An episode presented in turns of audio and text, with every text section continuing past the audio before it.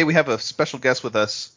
Uh, very excited to introduce him and uh, to dig into the topic, uh, which we're going to talk today a little bit about the sociology of nationalism because uh, there has been quite a lot of discussion that has happened in, in the wake of uh, my interview with Keith Woods on his channel.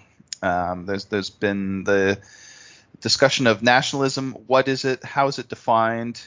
And this is an important topic because we don't want guys, you know, obviously nationalism is an important uh, aspect of our movement and what we're all about.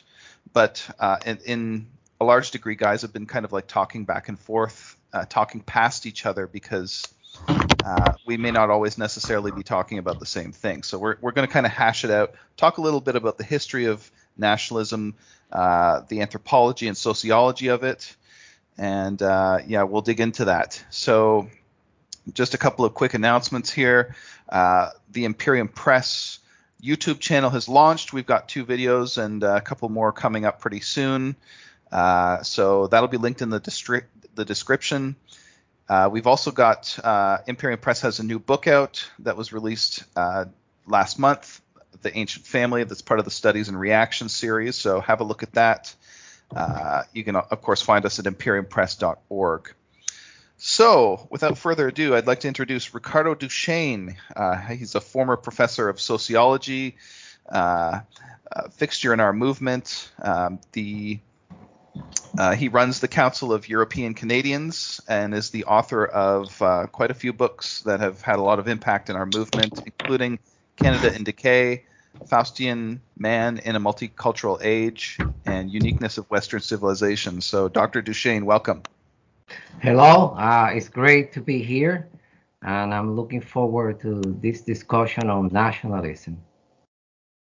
Yeah, absolutely. So, did you want to kind of open the discussion?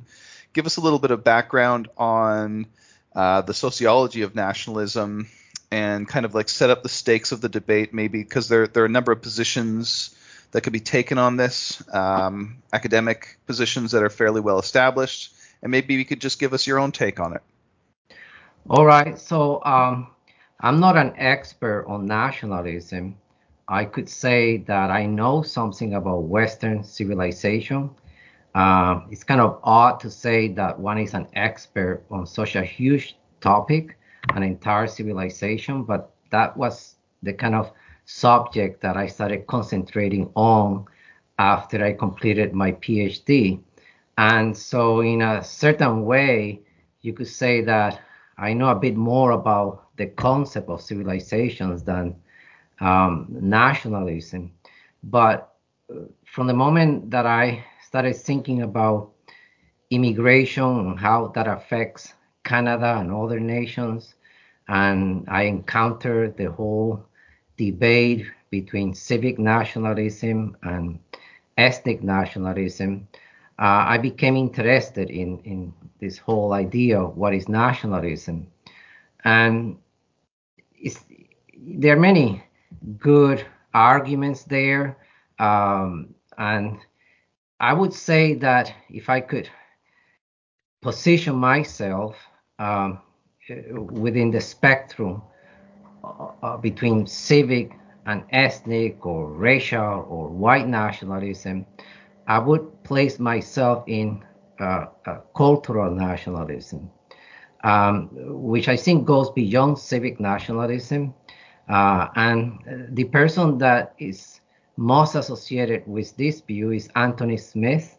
Even though his book, his main work, he has written many works, but his his uh, most fundamental work is the ethnic origins of nationalism. So he uses the word ethnic. So you might think that he's an ethnic nationalist because he does emphasize a lot the ethnic, ancestral, territorial basis for the origins of nationalism.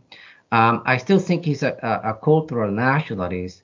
Um, and the reason for that is that he defines ethnicity not in biological terms in he doesn't do it from the perspective of sociobiology or genetic theory.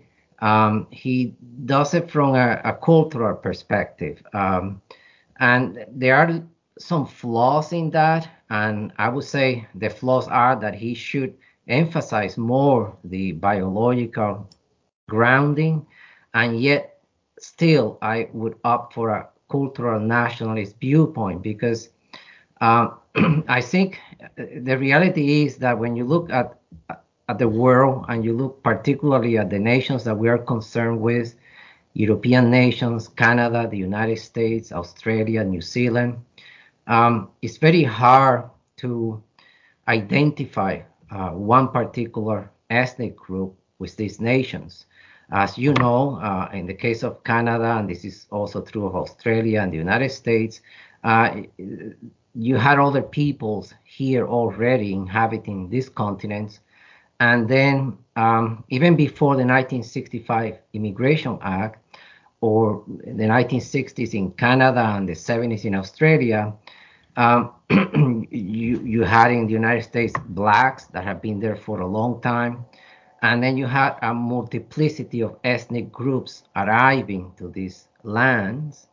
Uh, as I said, even before we talk about non-white immigration, and um, if you look at nations like France, England, um, you don't have to talk about immigrants uh, from the 1950s or 1960s on uh, to realize that there is a degree of ethnic diversity in all these nations. So they're not ethnically homogeneous, and that's one reason why I'm uh, skeptical about endorsing a full-blown ethnic nationalist viewpoint because it, it, tends to be associated with a particular ethnic group. So in England, you have the Picts and the Welsh and the Scots and other ethnic minorities that coalesce into what we now call England. And in France, um, I mean, there is a very well known book. Um, it's from peasants to Frenchmen. And I, I recall reading this book and being very surprised that here is France, the one nation that people have always used as a model for uh, the creation of a centralized national state um, with um, the Napoleonic Code, and this goes back, uh, trying to create a, a, legal system that would apply across uh, the lands of what we call France today. there were efforts to identify a particular language as the official language and a, a, a national currency and so on. Uh, nevertheless, even in the late 1800s, um, as um, Eugene Weber, that's the author of that book, Peasants into Frenchmen, uh, as he argued, um, France was still full of many dialects and people that had no conception of the French nation as they do today, finally, but not then. Um, there were localized, provincialized people that identify with their particular region at most. So, um, so it's very hard, even when you look at a, at a nation like France, to talk about a, a, strong concept of ethnic nationalism. Rather, what you have is an um, amalgamation of different dialects and uh, variations of ethnicities coming together under the idea that they belong to the French nation. So when I think about what brought all these peoples together, um, there is no doubt that the what you might call the modernist interpretation of nationalism, the one that Hans Kohn initiated, and then it was taken to even more extremes by people like Eric Hobsbawm, um, that uh, th- there is an element of truthfulness. Uh, they constructed the French nation, and they did this across the board. Uh, there was an element of construction of, of of, of pulling all these different dialects, all these variations within France together and giving them a sense well, you now belong to the French nation. Uh, we have an official language, we have a flag for everyone. Uh, we have a school system with a national history. I mean, historians in the 19th century, um, you see the, nationalist historians, uh, in many ways, um, creating a myth uh, as the modernists would say, about uh, France being a cohesive nation, uh, always having a sense of identity and so on. Uh, so the, the, there was a strong element of constructing the French nation. Now, where I disagree with the modernist interpretation, and I agree with people like um, Anthony Smith, is that that doesn't mean because this construction doesn't mean that there wasn't this background uh, communality that for all the variations in dialects, uh, you could conceive of of a French nation that brings all these different sub-ethnic groups together um, in a way, for example, that you couldn't bring the Italians into it. Although in the borders it gets always tricky. Uh, you know, you have areas uh, that have uh, some Germanic peoples, and these are where the conflict starts, and so on. But um, there was a sense that they they could identify, they could have a broader sense of themselves uh, in, in a modern age of communications, of trains linking every region. Uh, when France is trying to become a power uh, rather than localized and divided and fighting with among themselves, um, that they pull themselves together and they coalesce around this uh, nation, France. So, in my view, there is that element of culture going on that you're emphasizing other things uh, about the French people. You're talking about some of the great thinkers, the great uh, historical moments that they went through, uh, kings, um, experiences that apply um, to, to many peoples across France. So, um, for that reason, I tend to lean towards a, a cultural nationalist uh, viewpoint um, even though uh, I, I actually agree to some degree with another uh, theorist. His name is Azar Gat.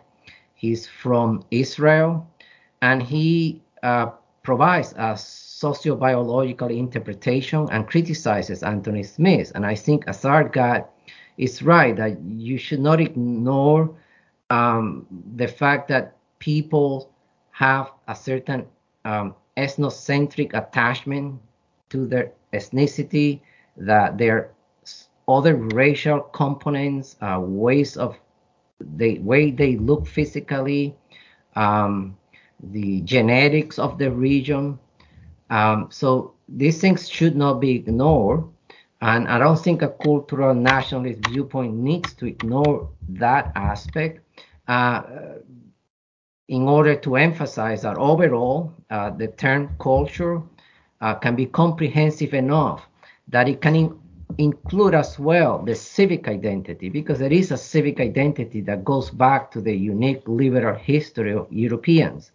Um, the French Revolution and the uh, changes that occur because of that, and just the way liberalism is such a an intrinsic aspect of all Western nations. So um, the, the, the cultural definition includes the civic and it includes the ethnic. So in that sense, I tend to gravitate towards that conception. Yeah, like Anthony Smith is a. I mean, I actually made a, a video on my YouTube channel about his ethnic origins of nations. I think a couple months ago, and uh, yeah, I, I did really enjoy that text because the critique that he gave, because he was a student of Gellner, Ernst Gellner being one of the great uh, modernist, so-called, uh, you know, sociologists of nationalism, and his basic premise for where the modernists go wrong is that they only talk about what is universal about the nation state, and right. so, but they don't talk about what is particular about those nations, what actually differentiates them and you know otherwise you know why would there be any difference between France, England or Germany other than they just have different territories or something? Um, but clearly they have different characters different cultures.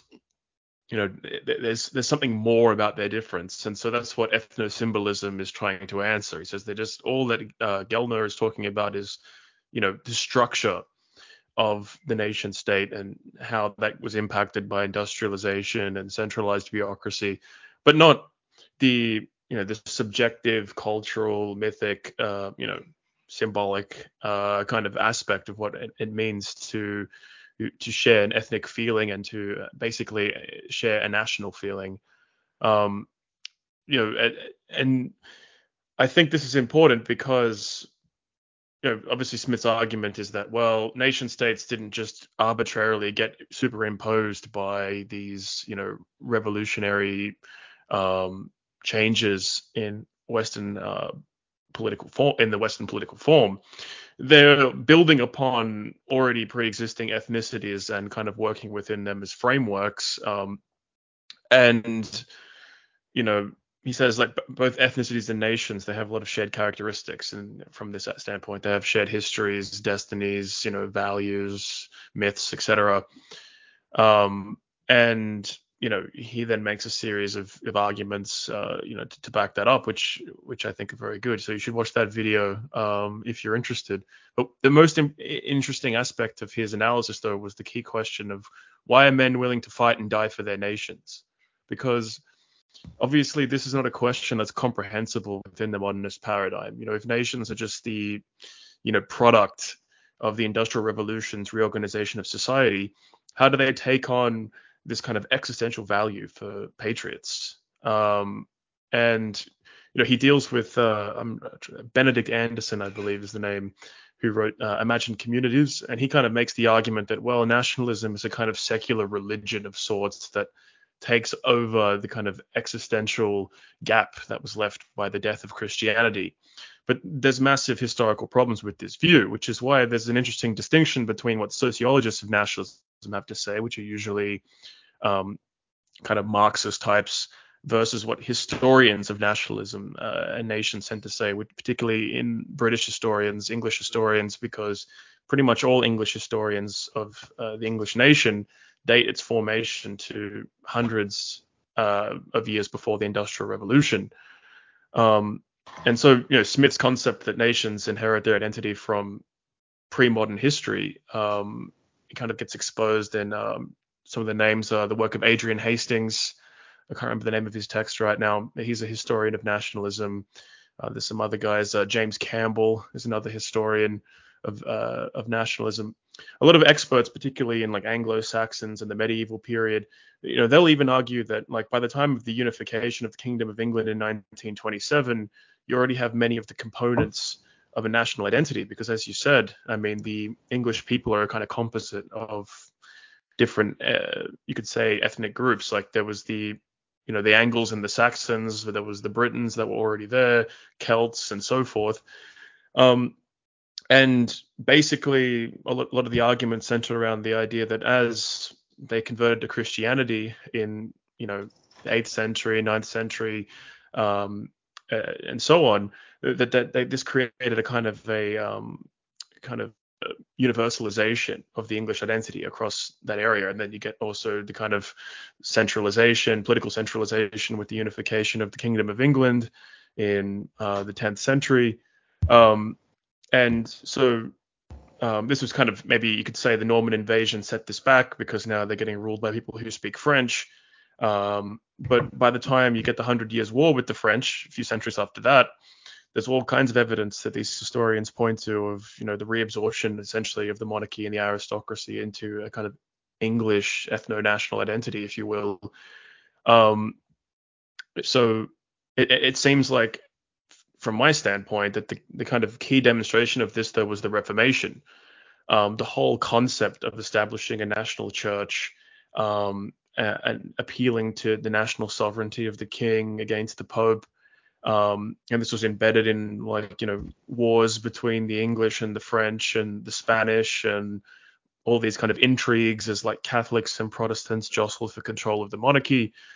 All of this was understood by many you know political leaders at the time uh, in terms of what sounds like nationalist rhetoric from like a modern standpoint. And there's a lot of there's I think a strong argument that Protestantism really only emerged in Europe and England in particular, not really because of the kind of doctrinal disputes of like Lutheranism or Calvinism versus um, you know a kind of uh, Orthodox Catholicism, but more because of this political struggle to assert national sovereignty and these kinds of intrigues and, and power struggles. Um, and and so I think this really kind of destroys the modernist perspective uh, that you know nationalism is this this modern construct. Um, but what's interesting about modernism that uh, the kind of modernist sociologists is that they do point out, I think, quite accurately, um, that you know once you start having, as you mentioned before, Ricardo, like centralized um, education and communication systems, and you know the states that are explicitly justified based upon popular sovereignty and you know advances in weaponry that create like you know universal conscription, uh, you know citizen, uh, you know mass infantry militia, uh, militaries. Um, this obviously is a kind of you know and, kind of the uh, proletarianization of the population. So all these different forces they kind of coalesce around making um, nationalism more powerful as a, as a political uh, force in the world. And so I think the modernists are kind of pointing towards that uh, but they're missing these uh, subcategories. But I guess what would also be interesting to, to kind of uh, elaborate on to uh, you know elaborate on is, uh, as you said before, there's also the kind of biological aspect to this that a lot of, as you said, Smith does kind of gloss over. I don't know if that's due to sincere conviction or due to political correctness, because when I was reading his book, he did seem to kind of not really deal with the subject very directly. Like he wasn't very interested, it seemed, in in making a lot of arguments uh, against like the role of things like kinship and and biology in this. He he kind of gives it like one or two pages and then just quickly hurries on to the next subject. Um, but uh, you know this is an important thing, as you said. Like you can't simply reduce um, you know nationalism to just genetic similarity. Uh, but at the same time, you also can't deny its role. So, I mean, that maybe might be an interesting thing to talk about how to kind of fit these things together. But uh, I don't know if, if you want to kind of pick up on that, um, how how you kind of see you can, how do you, how do you fit those two things together in the correct way? Well, another thing to um, understand is that nationalism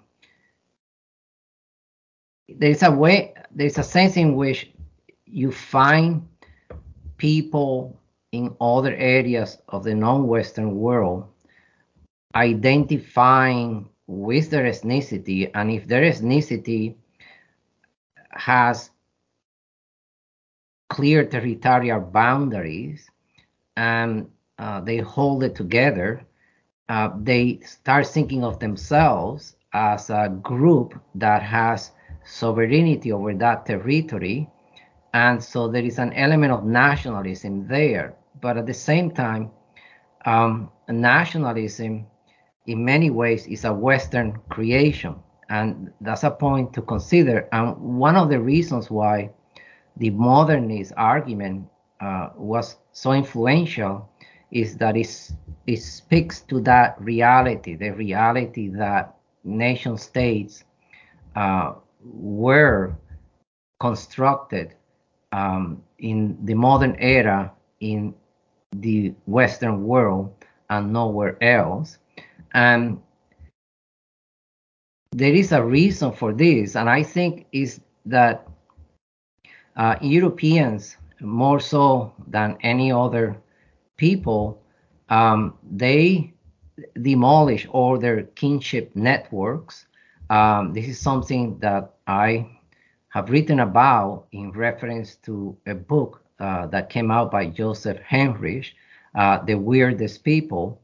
And um, one of the things that I argue, and I argue this against Henrich, because Henrich is of the view that uh, Western peoples are very individualistic, and with this individualism, there's a sense in which he never knows how to explain how it is that if they're so individualistic and they have no attachments to any collective identity because they demolished their kinship identities and also became more secular and so they did not identify with this christian worldview uh, how did they come to create nation states? And i think that that that precisely because they demolished those kinship traditions and norms and they became more individualistic, uh, were they able to think in broader terms uh, beyond their kin groups, uh, to think of themselves as belonging to a larger entity, the nation state or, or, or a nation. And um, that also has to be taken in, into account that um, from very early on in the history of the West, you can go back to ancient Greece and ask yourself, why did the ancient Greeks decide to create city states and then in those city states created a civic identity? Uh, so the civic identity has roots that go deep back into Greek and Roman history.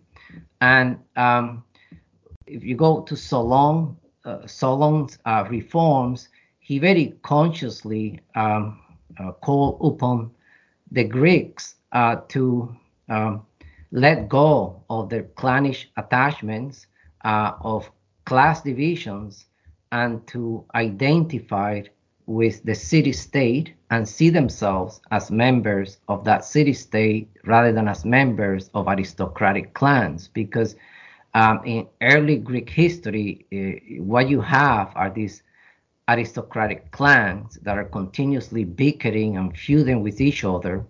And um, they realized, the Greeks, that, you know, the various city states, uh, as they started coalescing around them, that uh, this would, creating a city state would be a, a, a better way uh, to harmonize the various interests of the different classes and the various clannish groups into one powerful group um, by bringing them into the city as citizens who could participate in politics.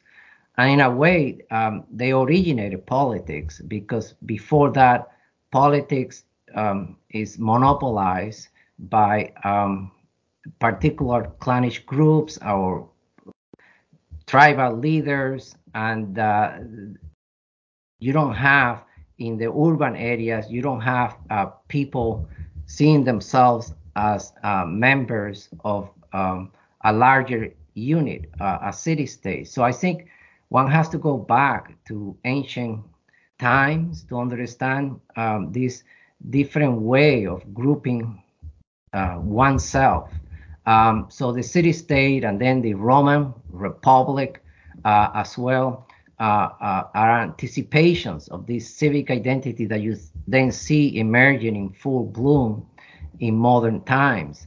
Uh, so that's another angle that I would emphasize um, that um, nation states are very unique uh, to European peoples, and that in a kind of uh, what may seem to be a paradoxical way, are a reflection of the individualism of Europeans. Uh, because if you have a society that is super divided along kinship networks, it's very hard to create a national identity. This is one of the problems that we obviously see in Africa uh, when the Europeans superimpose these nation states. Um, the people were not ready. They were still thinking in terms of tribal lines, uh, tribal lines, and um, they uh, had a collective mentality. They could not think beyond that. Uh, so um, that that's something that's unique about Europeans, but it's not um, it's not true across the board. For example, in the case of Russia, Russia was always different because I, I, kind of agree with Alexander Dugin that um, Russia may be better defined as a civilization, as full-scale civilization, in the way that um, Samuel Huntington argued, um, rather than a, a nation state. Uh, Russia always remained more collective uh, in their mindset, and um, they um, had uh, a multiplicity of ethnic groups that were very different. So we're not talking about the kind of variations you see in England or France or Germany, uh, you're really talking across an entire Asian continent.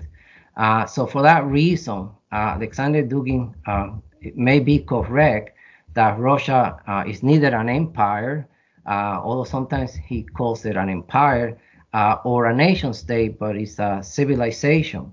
And that's something to think about as well, because um, in, in, the world today, um, when you have extremely powerful uh, nations like China, and you can call China also a civilization unto itself, um, which happens to be very homogeneous, uh, but they're so large and powerful that uh, people like Samuel Huntington, um, for that reason, call it a civilization. He would not call Canada, for example, a civilization, uh, nor Argentina. Rather, he would say Latin American civilization. He would bring them all together. But in the case of China, he calls it a, a civilization. Um, so these are things to think about as well in terms of dissident politics. Um, do we want to uh, opt for um, uh, small nationalisms uh, across Europe? Um, is white nationalism, uh, does it have any kind of historical grounding anywhere in the world amongst European peoples, or is that an abstract term superimposed from the outside uh, without growing from the ground up. And um, as I just said, the the reality that we have these uh, civilizational constellations. The Muslim world is the same. I mean, yes, Europeans also in the Muslim world constructed these nation states, a lot of them in a very artificial way but Islam nevertheless brings them together in a, in a very cohesive way. Um, you could say, well, the European nations make up the West, um, and that is something that can be debated.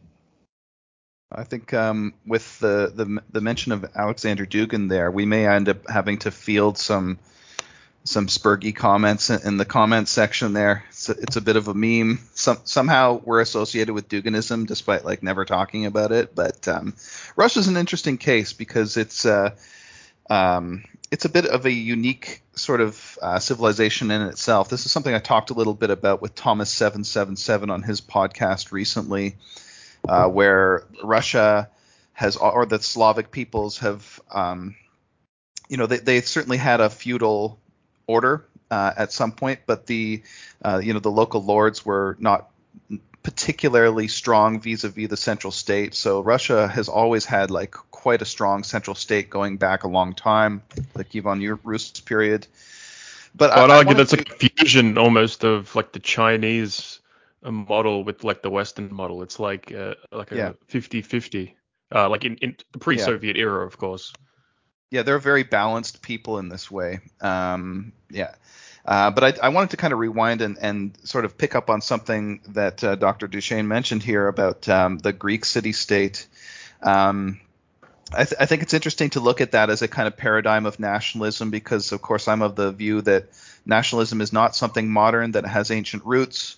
Um, I, I, would caution us a bit about looking at the Greek city state as a kind of civic nationalism because in it, it's sort of like its Indo-European roots, what it is is it's effectively a, a kind of cult, a state cult that's centered around family cults, and these family cults get built up into the state cult. They're all centered around the Prytaneum, which is basically the hearth of the city, uh, and this is part of what created the structural conflict that resulted in Solon in the first place. Solon basically being a reformer that came in, broke up the clans, or at least broke up the administrative uh, administrations of the city into uh, divisions of demes rather than clans, and this is where we get deme as in democracy. That's kind of the root of that. Um, and where basically what he does is he kind of cuts th- uh, against the joints and basically like you know cuts all these uh, divisions up uh, across organic lines that basically breaks them up and everything and and then people only when he does that um, and the city state kind of starts to lose some of its vigor uh, do we get a kind of civic nationalism where you associate with your deme more than with your clan?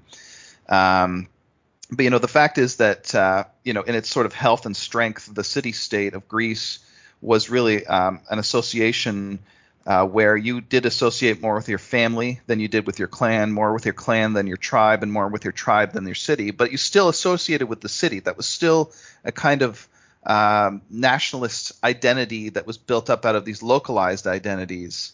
Um, and I think that the idea that nationalisms, when broader identities overtake local identities, is a little bit problematic. Uh, but um, I, I, did I did want to uh, also mention I, I, think first of all the nation and by extension nationalism is abo- above all it's something ambiguous. Like there may not be one inclusion criterion that all nations share. Like for example, um, at the beginning of this discussion, Canada was mentioned. Canada is an in- interesting case because it's a multilingual nation. This is unusual in um, it's not unheard of, but it's unusual in uh, the history of nations. And France, uh, you know, France was mentioned as well. France is really interesting because they kind of see themselves as a the, the most truly European nation because they have a Roman language, they have Celtic roots and uh, the birth of, of the French people really was sort of, uh, as opposed to the Celtic peoples, was came in when the Germanic elite came in. So they, they've got roots from all over Europe, right? So they kind of see themselves as a kind of center of European society. Um, but so I mean, it's it's ambiguous, right? So we, we've got this kind of problem of looking at as it as a kind of modern thing because of course you know the nation itself is not modern. What's mo- what's modern about it? Um, well i mean modernists the modernist school makes nationalism something new. I think that's wrong. I guess i'll get into why or whatever. But i, I would also sort of um, push back a little a little bit against the ethno-symbolist view as well um, although I will say this, when I uh, before I started reading into it, I thought that I was just going to like just hard agree with primordialism. Not not the case actually. I think the ethno-symbolists have a lot going for them, but one of the issues with it is it kind of admits a kind of civic nationalism. Um, and that might not be a problem for you depending how you feel about civic nationalism, but it certainly does invite that. But I think a more serious problem is that it, it it sort of like leans on the idea of a national myth, and a myth is a problematic idea, uh, at, at, least for the self-identification of a people, right? Uh, because it's kind of arbitrary. Uh, it's it's a myth is a kind of lie in a way, right? Um, a feeling is not arbitrary. Uh, it can be instinctual. It can come from you know your historical reality, but a sort of a myth of like you know the founding of, of your nation is is is it is arbitrary. Like if if your nation has an origin, right? Like if you can point back to when your nation was born out of a kind of like welding together of like different ethnicities, well, the question then, and it's it's valid, is why can't it have another origin? Like why can't we hit the reset button today and import a bunch of Somalis or whatever? Uh, I think only the idea that our orange or origins are obscure can answer this question non-arbitrarily. So I think that there is something to say that nationalism is a kind of like ethnocentrism writ large. Um, otherwise, you kind of have to carve out this space for civic nationalism, and, and it kind of validates it. Uh, again, it might not be a problem depending on your view, but um, in any case, you know, I, I, think that we can all really agree that the, the nation is kind of like the widest possible association. Anything wider than that kind of like lacks a, a group coherence. Like it might be a species or genus or whatever, but it doesn't like self-identify as a coherent group. And what nationalism is, before it is a political ideology, is kind of like the in-group loyalty or sentiment that makes the nation a coherent unit. I mean, the, the loyalty may kind of wax and wane, and as it as it does, nationalism does too. But there's never a point where nationalism kind of disappears, except to, to the degree that loyalty kind of devolves from the widest association. So, the idea that modern modernity created the conditions for national nationalism, I don't really buy that because it makes something that makes nationalism into something unique and new. But I think a better view of this is that the conditions for nationalism are created by the end of a historical cycle. Um, so it's like basically like I mean, and this is the like nationalism kind of surged in the Romantic era, of course, but like it, it's it's not new. Like the conditions that gave rise to it are new, but like nationalism itself, these things kind of like go in cycles, right? Like the same thing happened in antiquity.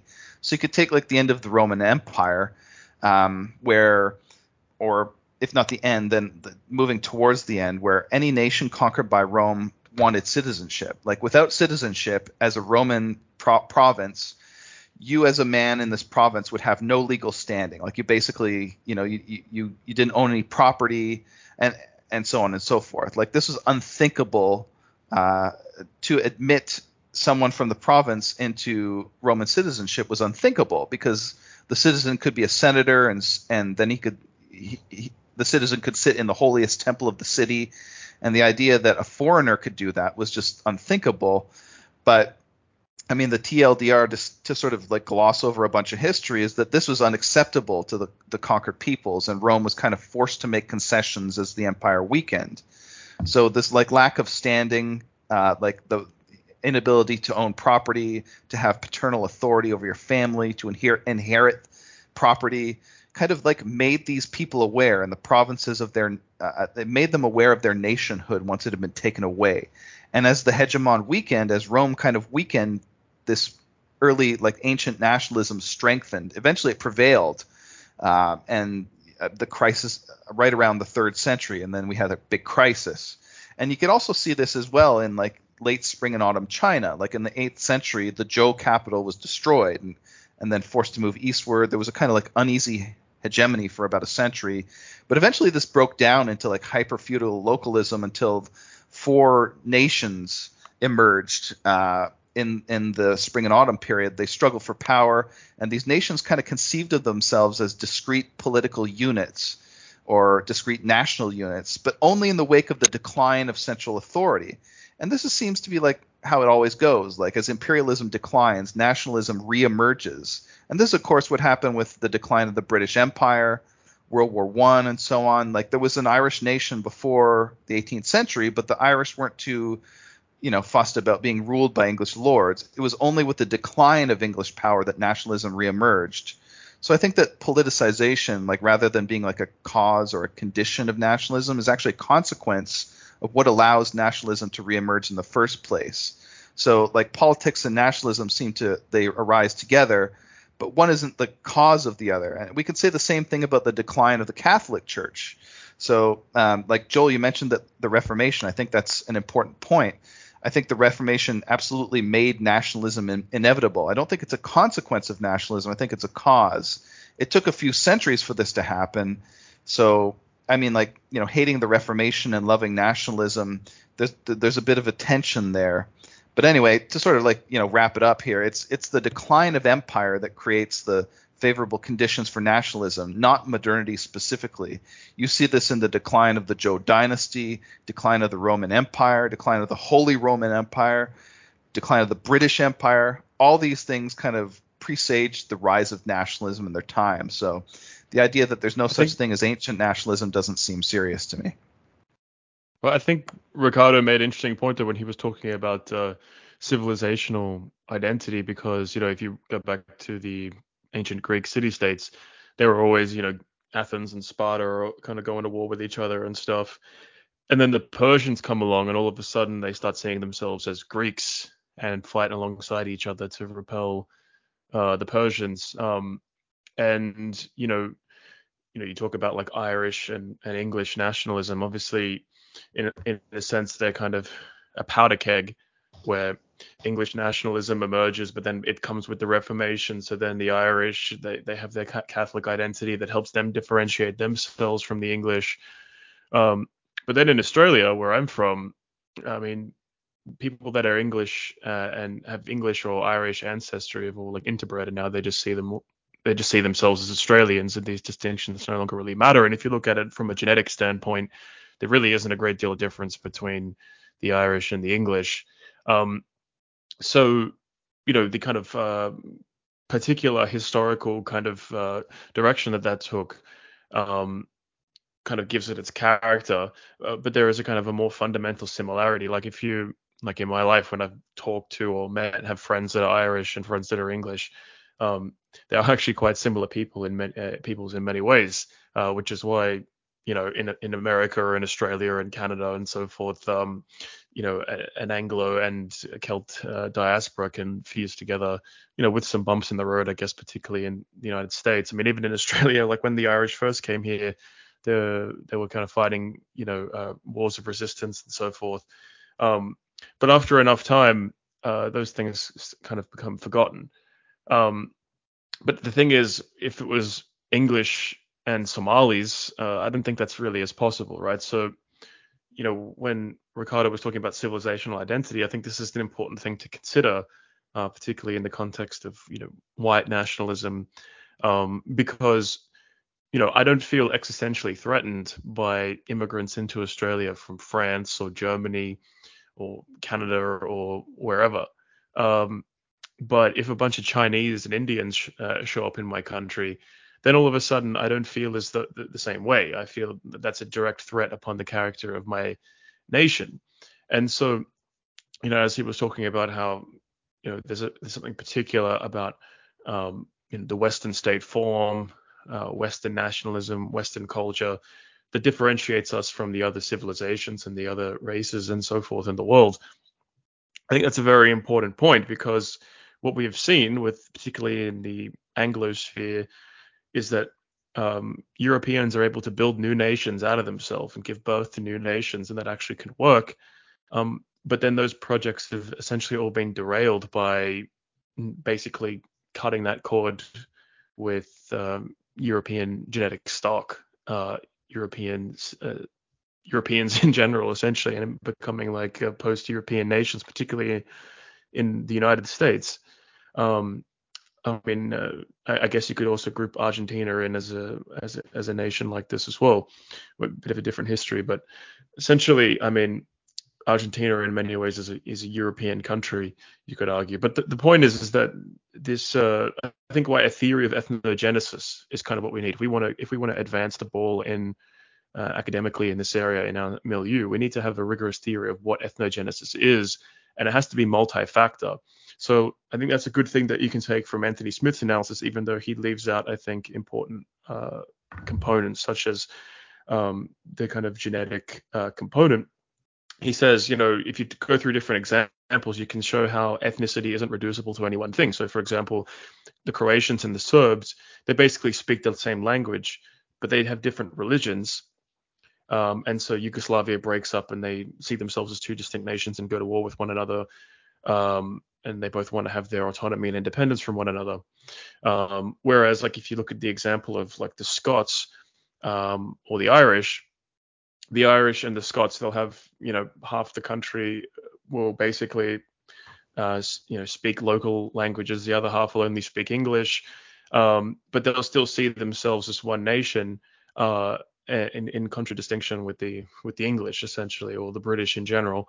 Um, in the in the case of the Irish, and so that's these are all very important uh, points because it shows how it isn't just any one thing, but that ethnicity is a kind of it's kind of in a an emergent uh, property from a kind of uh, many different factors.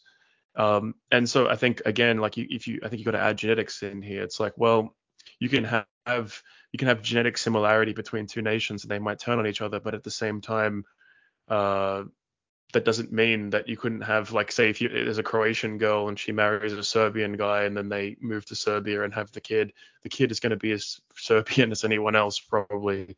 Um, and the same thing with an Irish girl and an English guy. They, you know, whichever country they grow up in, they're just going to end up being that.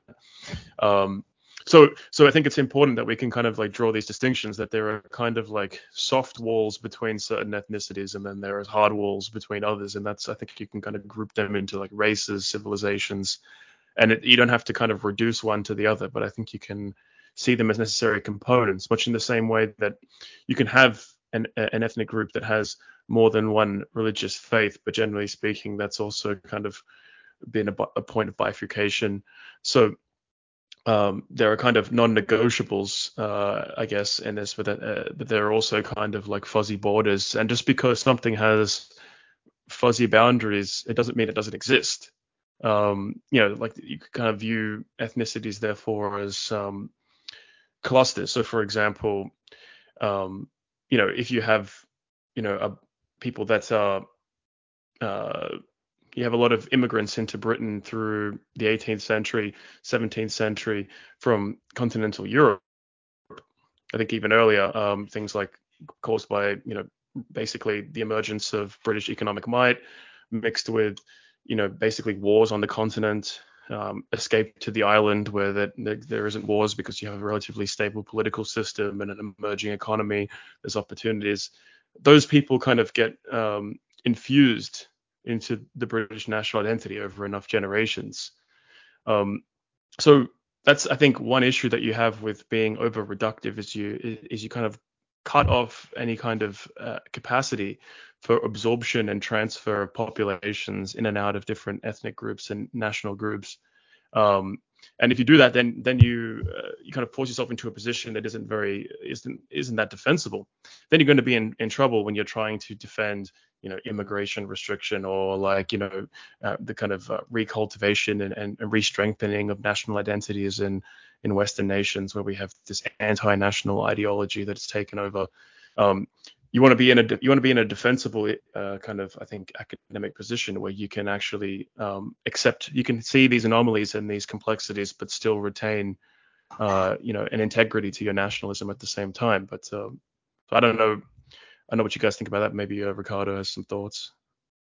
Well, I I would emphasize again that in the case of the Greek city-states, uh, the civic they originated the idea of a civic identity, um, the idea that you are a citizen, you're not a member of this clan or this tribe, you're a member of Athens or Sparta or Thebes, and that's your identity that doesn't mean it doesn't preclude the fact that in those days you still had extended families and that they do strongly identify with those families. It just means that the the politics of the city state are not going to be controlled by these clannish families but by laws that apply to everyone regardless of their tribal background. It applies to them equally as long as you're a citizen. Um, at the same time, because they originated this civic identity, which is based on a larger role for reason to decide um, the laws and how they're going to be um, written and how democracy is going to be constituted, uh, this doesn't preclude the fact, as I just said, of this remaining extended families, but also it doesn't preclude the Greekness, as you pointed out, that they still felt when they fought against the Persians. In other words, even though they saw themselves as members of particular city states, when they fought the other, the Persians, they realized we are Greeks, and, and they understood this, and you can see it in their writings.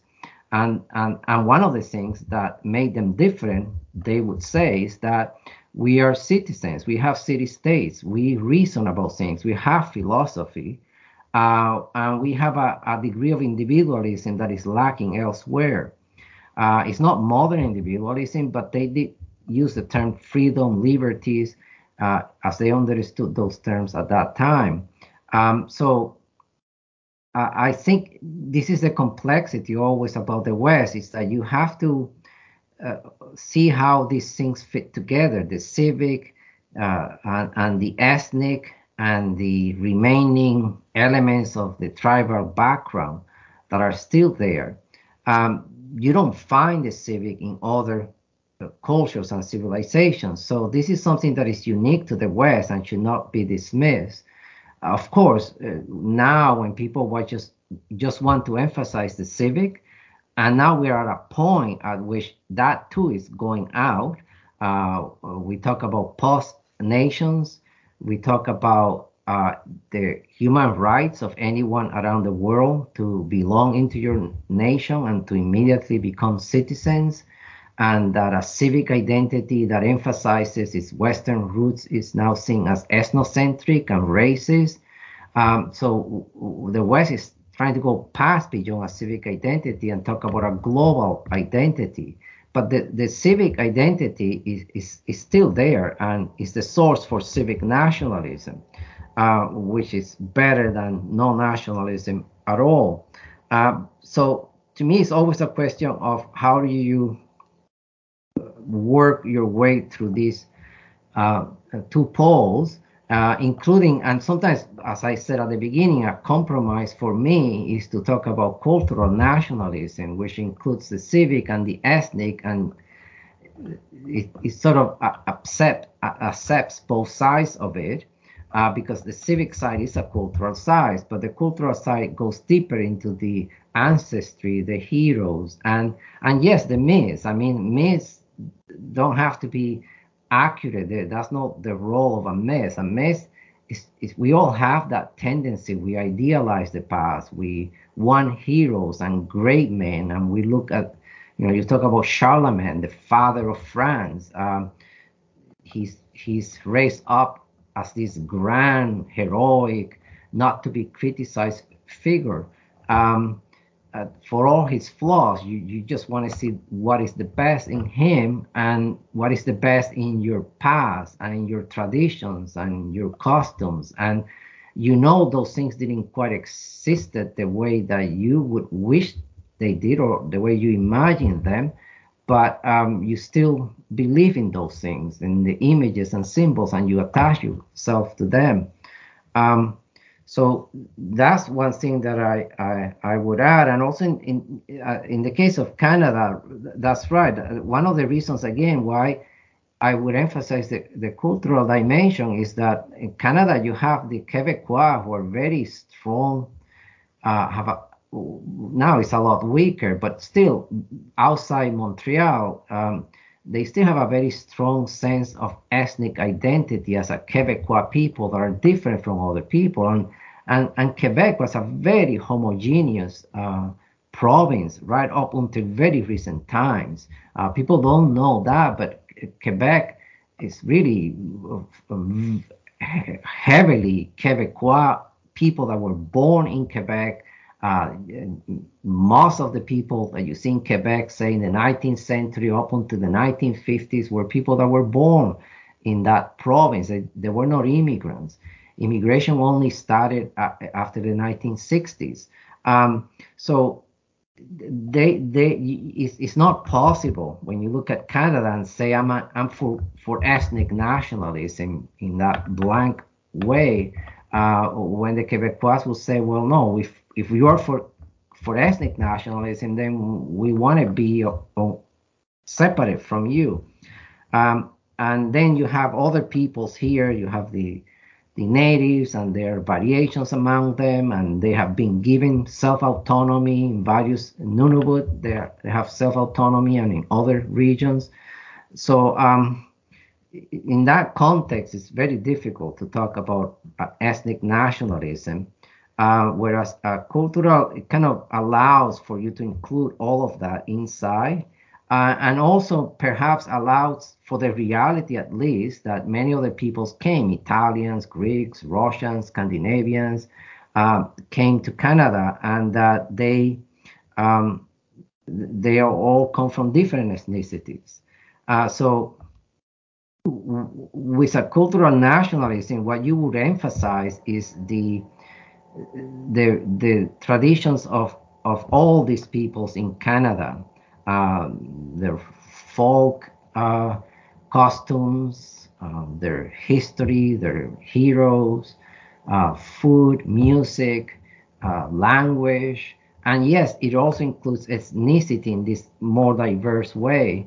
Um, now this ha- this has been really complicated, and this is the problem that, uh, in a way, um, they they found a way to defeat uh, uh, nationalism, even cultural nationalism. They found a way of defeating it as it existed because now the the Western world, most of the nations of the Western world, are full of um, peoples from all over the world. Um, they are gonna be uh, there are majorities in Canada already in Toronto. Um, I think in Vancouver already. They will soon be coming Calgary and Montreal is at a high 30%, if I remember. Um, so this is this is complicating everything at this point. And some people, as you know, have jumped into the idea of white nationalism as being the way to coalesce uh, uh, Europeans. Uh, but but I have certain doubts about that. I, I don't think that has roots. And um, nationalism is about roots. It's about uh, it has to come from the ground up, something that is felt because you you remember things from your childhood, songs and um, people and mannerisms, um, and that it's very hard to think about that when you just use an abstract term like white nationalism. Exactly in what ways an Irish kind of Irish create a white nationalism and the French and, and what is it about it that makes them feel part of something? So it's I mean the whole thing is is really a mess in in many ways in the Western world at this point. Um, so well, I'm glad you brought up uh, Quebec Quebecois nationalism. I, will just make a quick point here, Joel, and then I'll I'll, I'll let you jump in. Um, I growing up in Canada myself, um, you know, I remember the Meech Lake Accords. I was pretty, I was quite young when they happened, but I was at least old enough to kind of understand the basic idea of what was going on. Basically, this was a referendum on Quebec separation, and at the time, and for a long time after, I sort of felt like what are they doing? You know, we're all Canadians. This is, you know, it, it's divisive, you know, to to use a term that's uh, in vogue now. Um, I didn't get it, right? But then later on, as an adult, you know, doing a bit of traveling in Quebec, I mean, Montreal is a bit of a different thing. You know, if you go to Toronto or if you go to Montreal, you go to Vancouver. I mean, and, uh, there is some local flavor there, but for the most part, you could be in New York or Chicago or London or Berlin or whatever. If you go to the sort of hinterlands, or you know, Quebec City is not a small city, but if you go outside of Montreal, anywhere in Quebec, basically, you're in a different country. You're in a different nation. Um, and later on, I came to understand Quebecois nationalism and uh, very much uh, supportive of that. Now, it's kind of died off significantly since then, but for like c- centuries, it, it, it, was a going concern, very, very strong. These people are different. Uh, the Quebecois are different from the rest of Canada, and they're also different from the French. If you go, like, you know, we learn French in Canada as a, a matter of, um, you know, in public school. But if you take your Quebecois French that you learn and you go to France, they're going to laugh at you for it. It's going to sound different. You, you're not, Quebecois are not French people they are their own people. I mean, they speak French. It's certainly mutually intelligible, but culturally, they are their own thing. They have undergone a kind of ethnogenesis, and um, you know, this is this is part of the problem with primordialism, right? It kind of pre- pre- precludes the possibility of that that the Quebecois can be their own thing.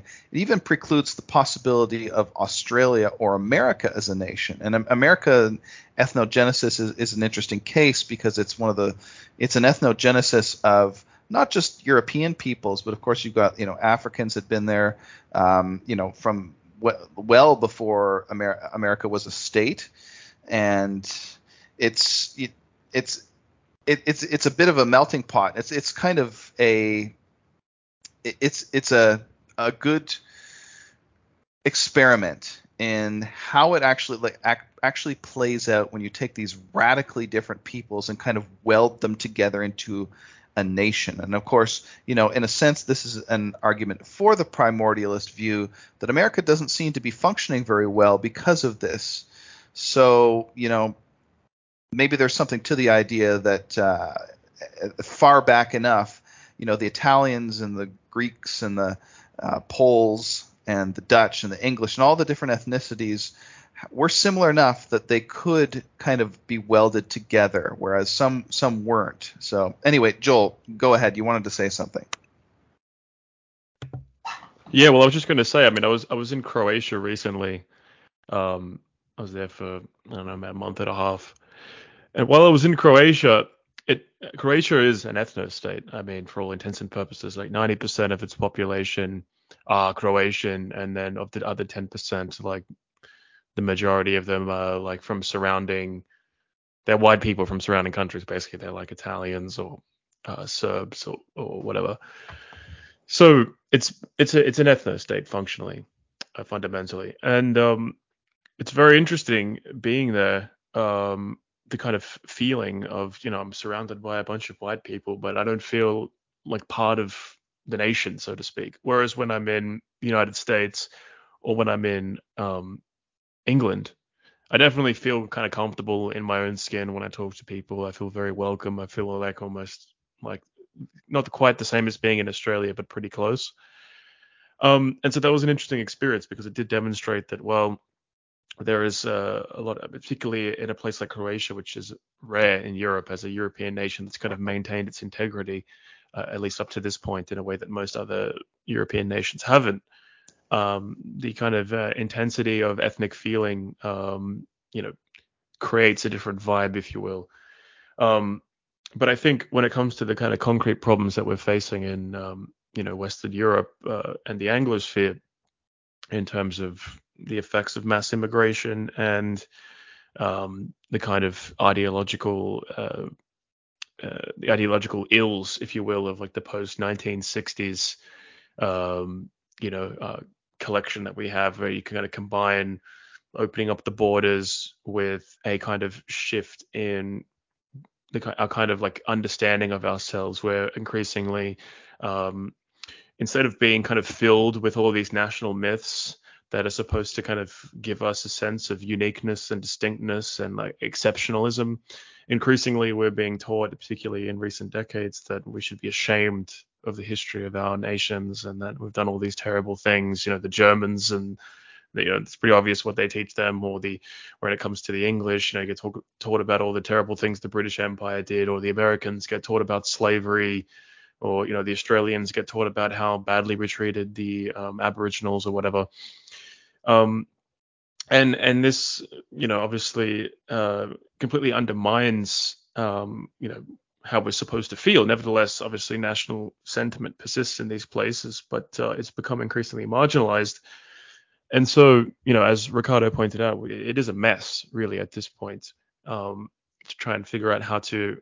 Essentially, you need to have um, the state to kind of figure out how to like actively construct a kind of ethnogenesis, a kind of revivification, or a redevelopment of the nation from a kind of historically unprecedented uh, situation.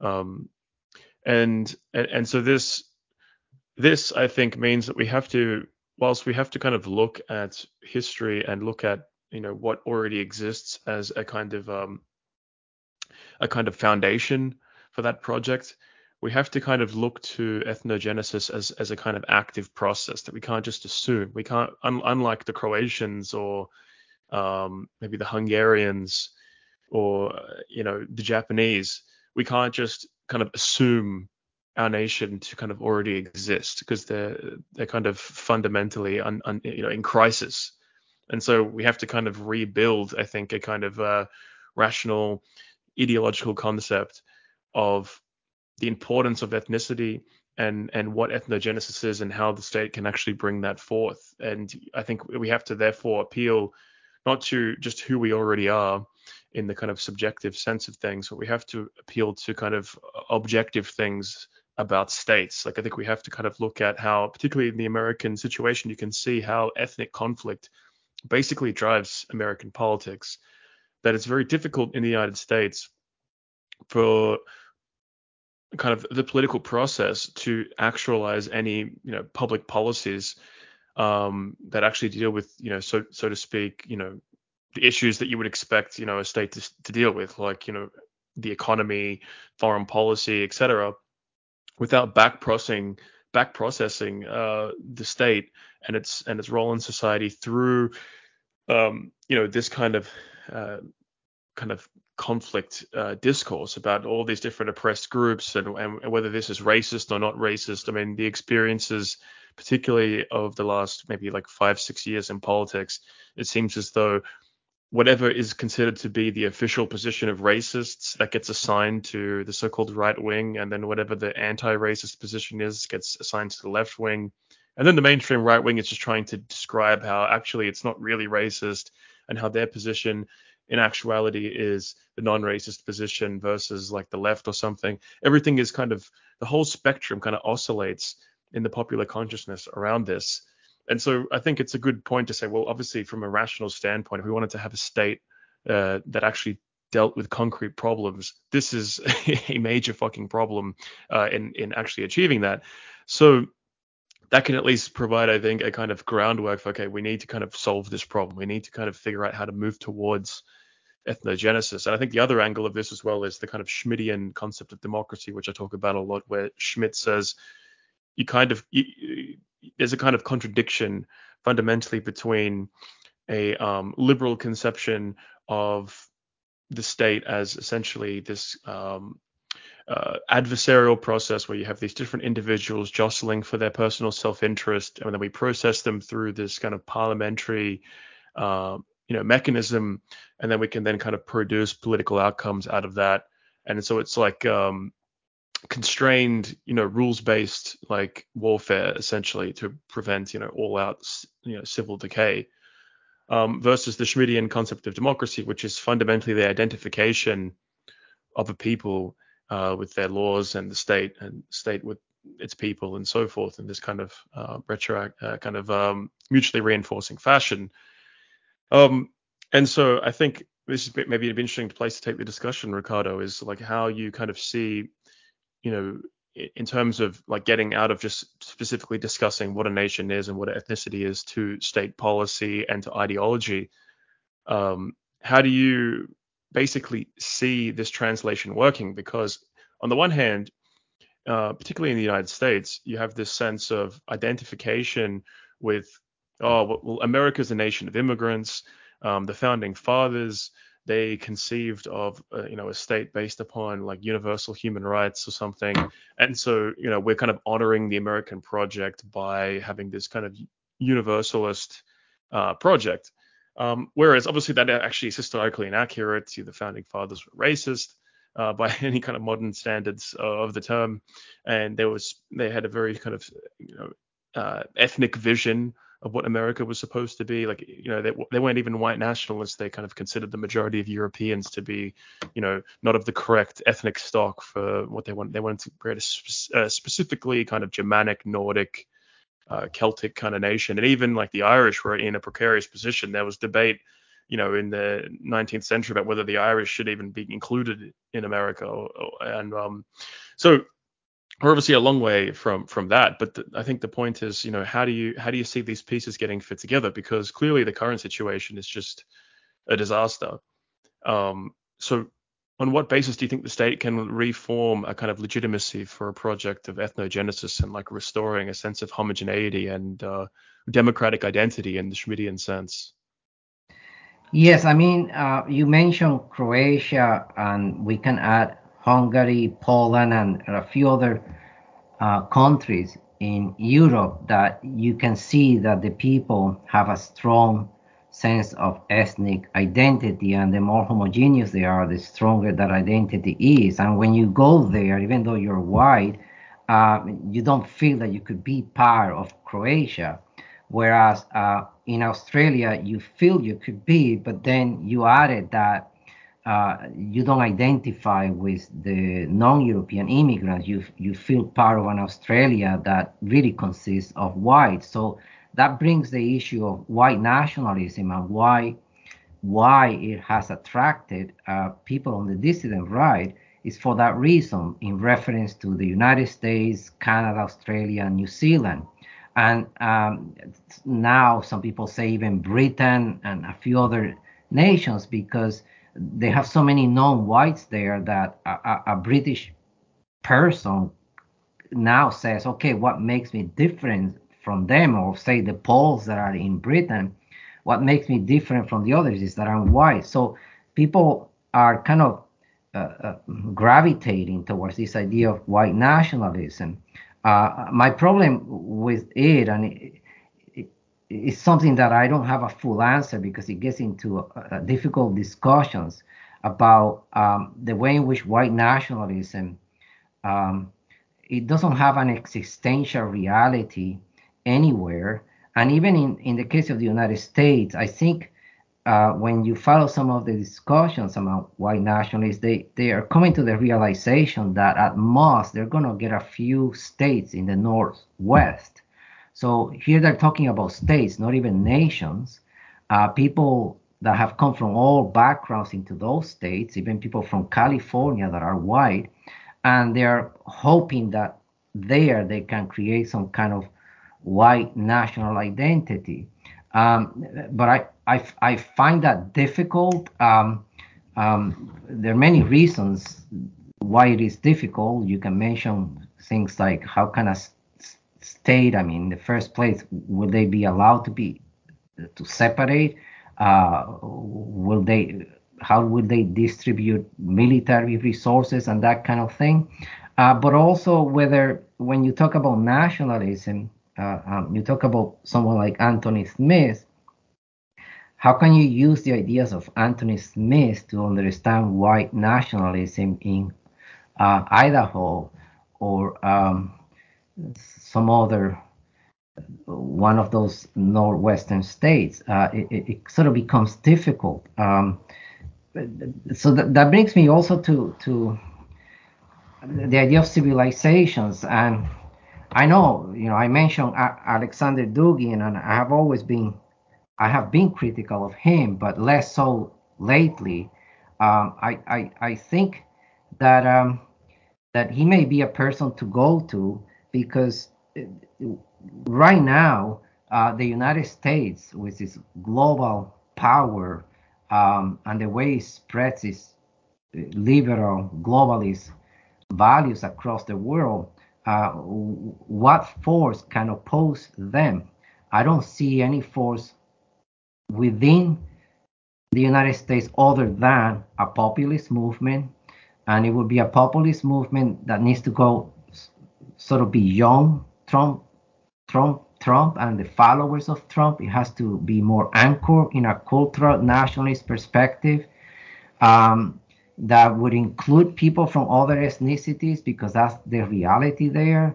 Uh, but it would emphasize the European American heritage of the United States, and um, and then uh, because Dugin, Dugin recognizes that, uh, you know, he's really critical of the West, but I think he, he has revised his views and has realized when he saw Trumpism rising, he was taken aback and he realized, well, here is a counter movement against everything that I dislike about the West, even though he sees Trump as just an older version of liberalism countering this new version, uh, this uh, woke um, anti-sexual identity that he wants to destroy all identities now, including the sexual identities and even the human identity to create a post-human being. Um, so, but he has also this vision of different civilizations, the Indian civilization and uh, the Latin Americans, and but Russia. Also, he comes from Russia. He feels it has to. Russia uh, has been destined to be at the forefront of challenging this American globalism. So I am I'm going with that. I mean, I you know there is a war going in Ukraine, and I'm with the Russians. I think it's terrible what's happening there, but um, it was the Americans who created that situation. And um, so at this point, I'm kind of anchoring on the idea of Russia now fully moving in a in a more nationalistic, but in a civilizational way. It's not the kind of nationalism you see that is centered on a strong one-dimensional ethnicity because Russia is multi-ethnic. Even though the Russians are 80%, and then if you add the other uh, European Caucasian minorities, whites are close to 90% there. I don't know the exact number, but it's quite high in the 80s. Um, so that might be something to think about uh, right now because the, the major world historical event in, the, in many decades now, in my view, the Ukrainian war. And so um, in, I think you know that Dugin is a person that uh, that that at this point he has a, a worldview and is someone to be taken really seriously, and that I have seen that he has kind of come to the realization that there may be sources in the West uh, to counter the neocon globalist perspective that he hates so much and that he has always sort of strictly identified with the West. And we can see in Europe, uh, it's not just Russia, we can see in Europe people um, uh, sort of rediscovering uh, their pan-European identity. I know right now with NATO they just joined the American globalist perspective, but in time it could be that they begin to react against it as the Americans are defeated uh, in many places.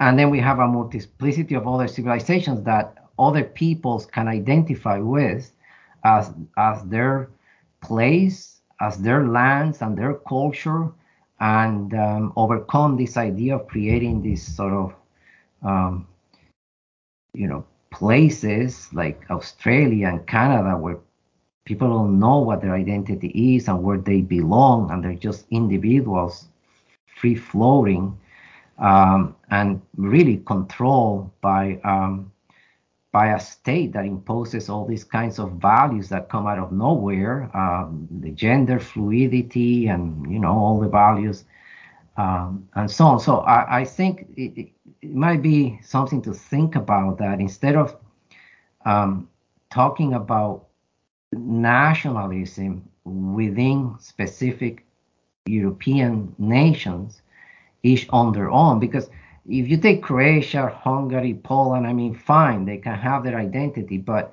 uh, in the real world of world politics, um, China is going to dominate, and India is going to dominate. Uh, they, they, are together; those two nations are half the world's population. Uh, Africa is going to get a massive numbers of people. Um, so, in in the world, you have to have a civilization, and Russia is interesting, and that's what creates a lot of um, it creates a lot of confusion because it, they want they want to be Eurasian. So people say, oh well, they're not they don't want to be really European. They're kind of Asian and uh, they're an Asiatic power, and Dugin is for the third world, that kind of thing. But uh, fundamentally, it is an Eastern Slavic nation, and he says that often. Uh, so is Eastern Slavic, but it includes other ethnicities. And the Chechens, for example, were fought and not allowed to have their nation state. Um, but nevertheless, um, they are given autonomy over everything else. As long as they're not a nation that has sovereign political power and they can then side with other nations against Russia, as long as they don't do that, more or less they can be autonomous. Um, and be included in that sense. Uh, when this war happens, they're included. Uh, so that might be something to think about because right now uh, I don't see anybody uh, in the Western world articulating a cohesive worldview um, I I look at American Renaissance, and you know people talk about the mayhem and the chaos that blacks bring, but that's not a way to to create a worldview for a people and a civilization. It's just you're just pointing out to to the crimes they commit, and then people talk about the Jews and the power they have and that kind of thing. But that too, that's not a way to galvanize a people and, and to find an identity. And people have this illusion that if only people find out about the Jews, oh, that's going to galvanize everyone. And I don't think so. Um, so then you have white nationalism, which I find flaws for the reason I mentioned before. So right now, I don't know, you may have some group or someone, but I, I don't see um, I don't see a, a worldview coming from the dissident right that has the kind of it doesn't mean that that you accept everything Dugin says because his fourth theory allows for adaptations to different situations. Uh, and as long as he recognizes the the possibility of European peoples um, having their own identity. Uh, of course, he's, he's not into race because that doesn't make sense in Russia, but he is for the idea of ethnos. So, and, and the idea of ethnos, when I think about it, and I haven't read his book, but I intend to. Uh, I mean, I intend to read him now seriously. I have just read the fourth theory and, and some articles. I, he just came out with a manifesto, which is brilliant. Uh, that you know, I might send. Um, so, to me, right now, this is this is the way to go, and I don't see anything else. I know it sounds kind of crazy because in my, you know, I emphasize the West so much and the greatness and what they achieve, and Dugin doesn't talk about that at all, and he doesn't like the ranking of peoples, and I'm fine with that. I, I mean, as long as his theory allows for the reality of every people to affirm their identity and their history, then I find it, it's, it can fit in with that perspective. Yeah, well, there's a lot in what you said. I mean, the issue that I have with um because Dugin has become like a popularized name on the dissident right for whatever reason, but it's a fact that he didn't really invent Eurasianism, right? Eurasianism is a tradition in um you know that has been with uh, Russian scholars since the early 20th century. Um, uh, A. James Gregor, in his analysis of the kind of development of the Soviet project, he talks about this a lot. Um, and uh, a lot of people that are associated with the Communist Party of Russia. And the Communist Party of Russia is interesting because Communist Party of Russia is not a communist in the sense uh, they're not communists in the sense that we see communists in the West. And this is one interesting thing about the, about Russian politics that I think a lot of Westerners miss out on, and that is something that I've only really become aware of recently because you know with the Ukrainian war I started taking more interest in the Russians. Um, and like I was talking about how in American politics, everything is kind of processed through kind of racial and ethnic politics. Everything is uh, kind of understood in like the Western world in terms of uh, your position upon the atrocities what people have committed, whether you talk about the Holocaust or slavery or whatever.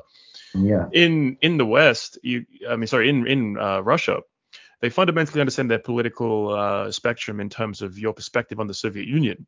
So in a sense, to be a conservative in Russia is to be a communist because um, these are like from a Russian perspective, the more um, classical institutions of, of, of, statecraft that exist for a, a, Russian identity are actually kind of communist. Obviously, you could reach back behind that to a kind of imperial, you know, white Russian identity or something. Um, but because that's kind of uh, lacking relevance to modernity, it's kind of it's kind of beyond what a Russian conservative would believe, so to speak. It, it, goes all the way back to like maybe like a kind of reactionary Russian position or something, which isn't really super relevant to like a modern industrial uh, society. Um, whereas in in the kind of uh, other side of the political spectrum in Russia, uh, nationalists and liberals, and which is weird because in the West it's kind of like uh, nationalists are kind of seen as like extreme right wingers and then liberals are kind of like on the left and they're kind of opponents of one another. Whereas in Russia, they kind of coalesce together on the so-called Russian left, the Russian progressives who have a more positive vision towards the West. They want to kind of integrate with the West. Obviously, these are the kinds of people um, that are associated with like Gorbachev's wing of the, the declining uh, Soviet Communist uh, Party, um, and you know people that coalesced around Yeltsin and um, the leadership of Russia in the 90s.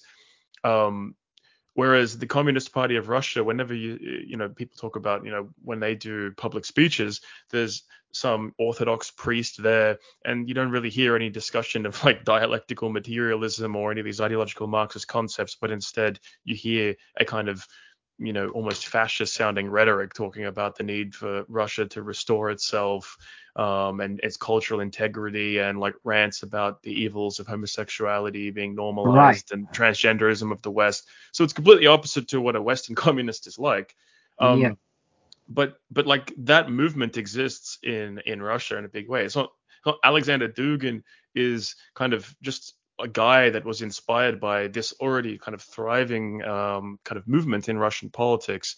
So I wouldn't, I don't really see him as having any kind of like specific value in comparison to the other authors that he kind of builds off of. And uh, I think there's some problems with his approach due to um, Heideggerianism and uh, and so forth. Even maybe you can find interesting stuff in his works, um, but uh, this idea that like Duginism is this like new ideology of like you know Eurasianism as this, this as a, as Russia as a distinct sphere from the West. This is this is this isn't the case. It's a, it's a far larger movement with far many uh, far more characters. And in Russia, I think Dugin is considered as somewhat of a pariah, somewhat of a like he doesn't have a very good reputation in in, in even even within that movement in Russia. Um, when it comes to the, what you were saying though about the West, I think you were, were hitting on some very interesting points because you were talking about how essentially like how does the how, how does uh, how do these Western nations uh, how do you kind of revive them? How, what do you affirm? What's the positive content of our ideology? Because it's not enough to just be talking about how bad other ethnicities are and the and negative impacts they have on our society. This is just all um, complaining essentially, um, but not proposing something a, a new project, a new direction. And this is, I think, a problem you get with a lot of the dissident right is that a lot of them are reactionaries and so they'll talk about how great feudalism was and monarchy was and all of these different ideas that, yeah, in, you can see why you admire them in their time. Uh, but they aren't relevant today because they're from a bygone era with completely different socioeconomic systems, technologies. Um, they just aren't translatable to a contemporary context. And so we have to kind of come to terms with modernity, I think. And this is why I think sociology is important because it, we have to kind of come to terms with what specifically constrains us and uh, you know, and, and, and like actu- actualize the inherent potentials of modernity. We have to become a kind of modernist movement in a certain sense, um, and that doesn't mean we abandon all pre-modern history, but it's we, you have to kind of I think figure out well what's the logical step where like if modernity was going to be good and the Western project was going to have um, was going to progress in a positive direction towards the good, you know what characteristics would it need to have? And um, I think that's why some of the things you've been uh, writing about lately, um, like that paper that you sent me, which I'm sure will be released soon, um, was quite interesting because you kind of get into the idea, you know, as you mentioned earlier, about how what was like specific about Western uniqueness um, that you can see in like Greco-Roman civilization um, was that you know the West specifically kind of saw logos, saw reason as a mechanism of organizing politics and like the birth of metaphysics, and then like it getting translated into the Catholic religion uh, with its kind of metaphysical basis, particularly in like Aristotelianism, and and how that kind of conditioned Western ethical and political philosophy, and uh, came to define us as a people. Um, that we came to see the state uh, you know, in, in, terms of, well, we, we, aren't going to be able to just appeal to different loyalties because if we just appeal to, you know, different, like as you said, clannish loyalties, we're not going, we're going to rip each other apart and we have, you know, common enemies, we have common struggles, we have uh, higher aspirations. And so reason, uh, and and then I think Christianity continued this with, um, I mean, as I mentioned right, right at the beginning, like the role of Christianity in forming like English national consciousness, and I think this is also true about um, you know Irish national consciousness and various other kind of European nationalities. Um, is uh, you know, Western civilization created in a certain sense, like you could say universalist uh, ideologies, but they they weren't universalist in the sense of um, like how globalism, so to speak, has taken the form of like you know universal human rights and no no kind of respect for the particularities of any one nation or state, um, but but simply um, you know trying to embed universal principles within like particular conditions. Um, and and that was kind of the project of modernity. It wasn't as though like it, it, liberalism was kind of always a universal ideology, but it wasn't as though like that you know the liberals of the late you know 18th century you know they were really concerned with human rights in africa for example uh, you know because they kind of saw their kind of responsibility as kind of constrained to their particular people and their particular state.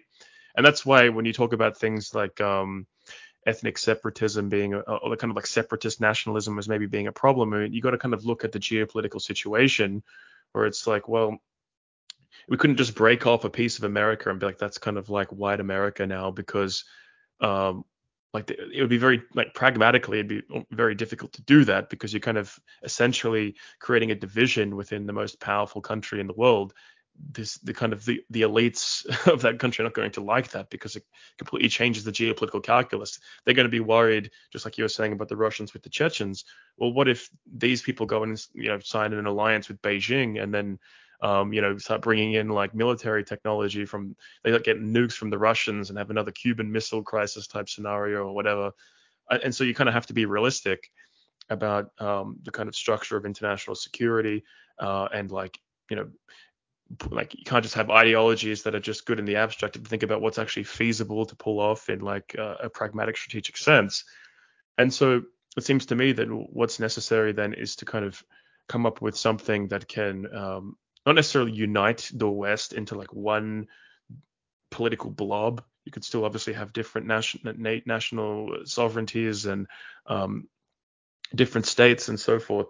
But I think you we need to come up with a different state form, like a, a, kind of a set of principles that essentially could be universalized uh, as principles. Across, I mean, we can't really do have that across the West, but a different kind of uh, idea of what a Western state should be uh, that is more healthy um, and that can kind of meet the challenges of the 21st century, which uh, the West is now in a different position than it has been in for hundreds of years because, you know, during the Industrial Revolution, we were just so far ahead of the rest of the world in terms of economics and technology.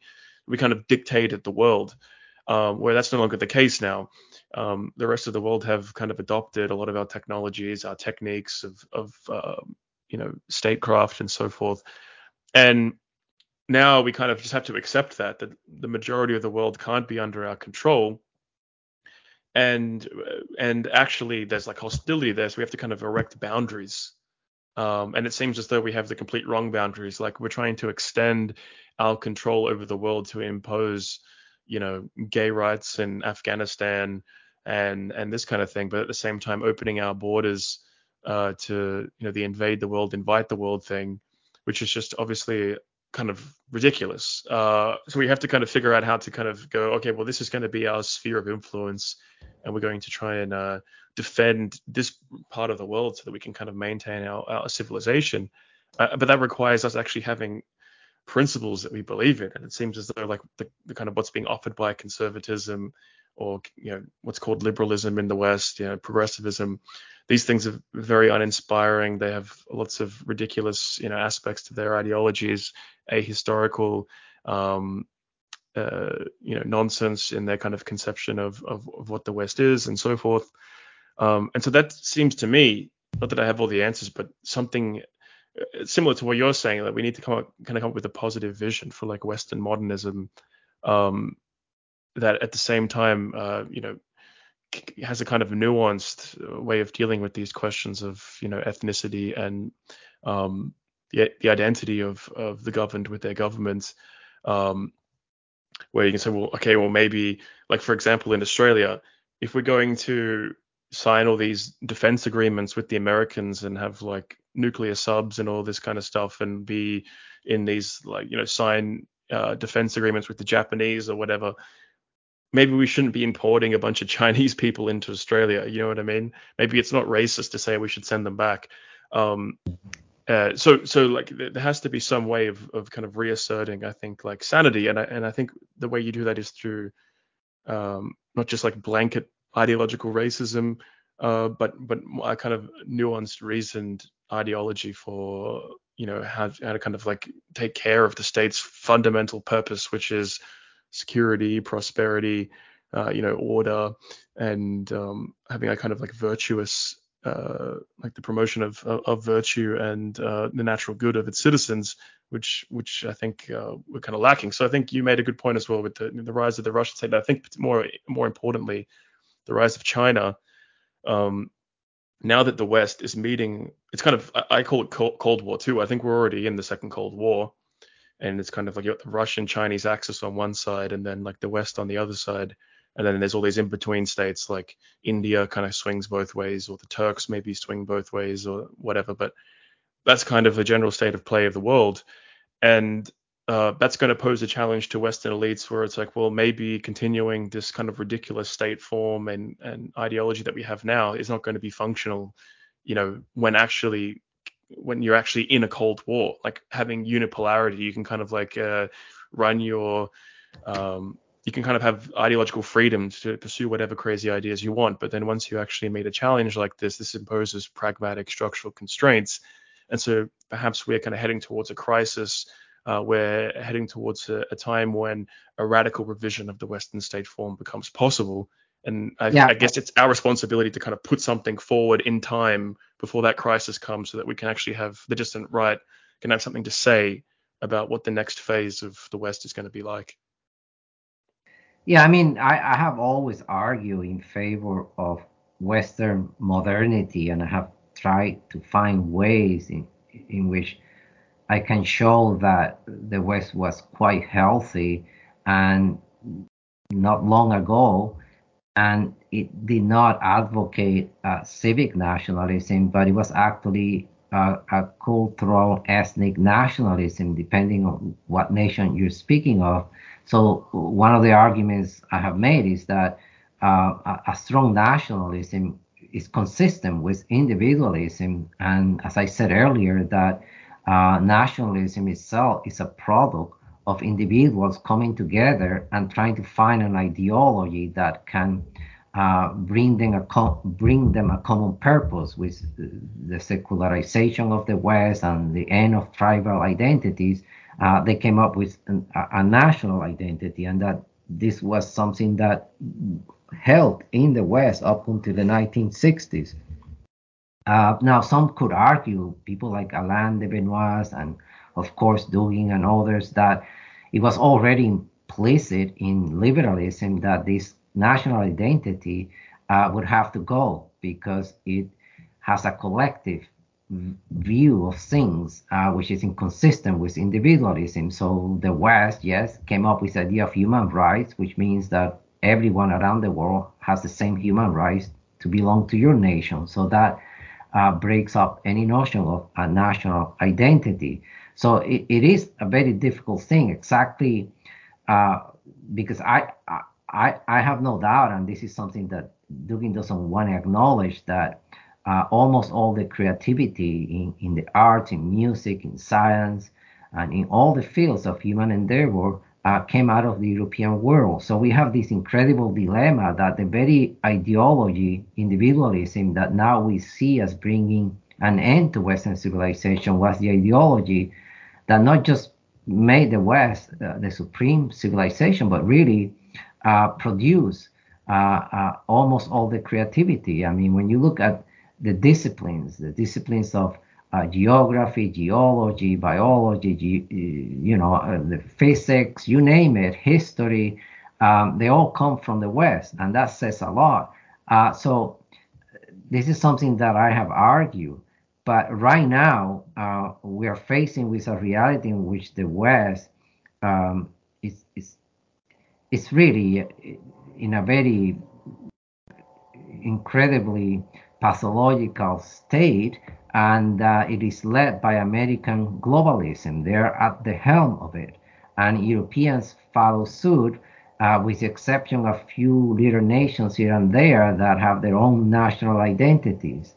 And um, so I'm trying to think, uh, what are the ways right now? Uh, I don't think we're going to persuade anyone uh, with the idea that one should embrace embrace some form of strong nationalism in the West uh, that emphasizes heavily uh, Western history and traditions and so on. Um, so, what can be done right now? And the only thing I see is populism coming from the ground up. Um, populism, the thing about it that makes it different from something like white nationalism is that it comes from the people. So it means it is an expression of certain feelings, habits, mannerisms that are rooted in a people. Uh, and that makes it uh, like strong. Uh, it has it has roots. Um, even crazy people like Alex Jones, they have a lot of followers because they he speaks for these feelings. He cannot articulate a cohesive of things, but he, he expresses feelings that are very real out there. So that's what I see right now as the only possibility. It's a kind of um, Trumpian uh, populism that that and the United States, as you know, is incredibly divided. It's almost in a quasi state of civil war. Uh, I don't see any resolution to that, and so um, to me, that's the way to go. Um, is is that kind of uh, populism. Based on what you said, because you said you talked about individualism, and I think I think individualism can mean different things, just like nationalism can mean lots of different things. And, and when people hear the word individualism on the dissident right today, they think of things like trans rights or gay rights or um, you know feminism, uh, you know infinite abortions, this kind of thing. Um, but this isn't obviously the only way to conceive of individualism, right? Like if you you know go back to um, you know concepts uh, you know, in the kind of emergence of liberal political philosophy, if you go back to like Rousseau and Kant and these kinds of figures, there was a concept of the individual as not just like the arbitrary, and this is also related to their conception of democracy, but it wasn't the individual wasn't just this arbitrary, you know, uh, uh, whatever whatever an individual feels, that's their right, and there's no limitations. The individual was a kind of was kind of embedded within a kind of abstract notion of a rational individual and a rational individual that was kind of uh, constrained by what would, what would the transcendental conditions be for a bunch of rational individuals to exist within a legal state framework um, in, in which you know they could essentially have a, a, set of universal ethical principles that where they could kind of pursue their ends within you know social constraints that were kind of ethically reasoned right and it was based in a kind of a certain metaphysic this is very different than just arbitrary individualism. And so and so I think that's a very important distinction to make. And then so I guess like it's like uh, the nation as such and its relationship to individualism, I think it becomes inverted when you think about it in this way. And I think that's ultimately why Hegel's political philosophy took the direction that it did, um, where you know you can't really understand the individual as this kind of pre-societal entity in in the kind of Hobbesian sense. You know, you have a social contract. Uh, they all get together and negotiate. Uh, this is what a state would be if all of our liberties be protected, and then kind of like surrender um, authority to this kind of contractual union. That is kind of dismissed in Hegelian philosophy, and, and it's inverted, and instead the in, like individualism is kind of produced by um, a certain project in history, which is you know the project of of Western society, if you will, um, trying to develop this kind of dialectic of, of, of its ethical principles with reason. And so it is a kind of like a collective of, of rash, a, a, kind of like a rational collective culture that then produces individualism and its constraints and its interpretation. Um, and so, in in the sense, uh, it seems like what you're kind of arguing for is where you kind of see individualism as something produced by the nation rather than the nation produced by individuals, and that seems to be the key um, inversion of uh, the contemporary concept. And so, I'm interested to get your thoughts on that, and also, I guess, what I kind of see, because you mentioned populism, and it relates to this, uh, what I just said, uh, which is populism is all well and good, but I think the problem with uh, the Trump movement was that it was ideologically incoherent. And and this is the problem in the managerial age um, where you know I, I, have an organizational realist view of the state. I don't think the state like some liberal sociologists like consensus theorists um, they kind of see state policy as well you just kind of have um, a kind of social consensus emerges internalized social values and then magically this translates into how the society is organized um, there's like this emergent quality from individuals having certain values, then the society ends up just adopting those values. Instead, I kind of see, well, actually, there are kind of managerial institutions that are kind of more integral to the various, uh, you know, aspects of how the state apparatus functions, state machinery, military machinery, industrial machinery, and this managerial elite they command they commandeer educational institutions, you know, communications, uh, uh, you know, uh, forms and so forth. They kind of like dominate uh, essentially what the values of society are in in the kind of their concrete practice. They kind of impose them on society, and so you need to have a educated elite, a managerial elite that have a kind of rational ideological concept of an alternative state form to get one. It's not enough to just have you know a kind of wellspring of of of kind of populist discontent. Um, you need to actually have a method of translation. And so i think like when it comes to you know you, you can kind of there's like certain vectors for this. You know you can look at like foreign policy realism versus you know liberal international relations theory you know you can look at developmentalist uh, political economy versus like neoclassical political economy you can see um, you know, just a, a kind of like a statist view um, versus a, um, a, this kind of more like spontaneous uh, order kind of view that gets expressed in, in, in various uh, you know disciplines in the social sciences. I think like a social scientific theory that emphasizes like a kind of constructivist managerial uh, notion of the national state.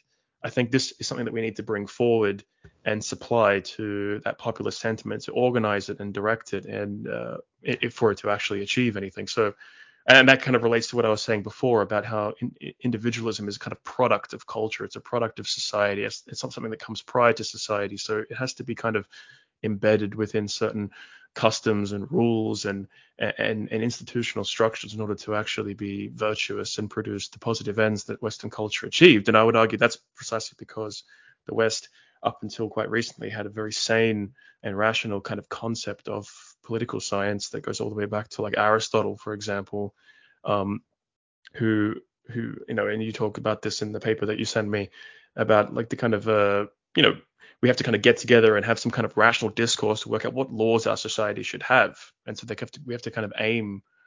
Uh, you know, in an elementary form toward a kind of political, scientific, or social scientific concept of the state.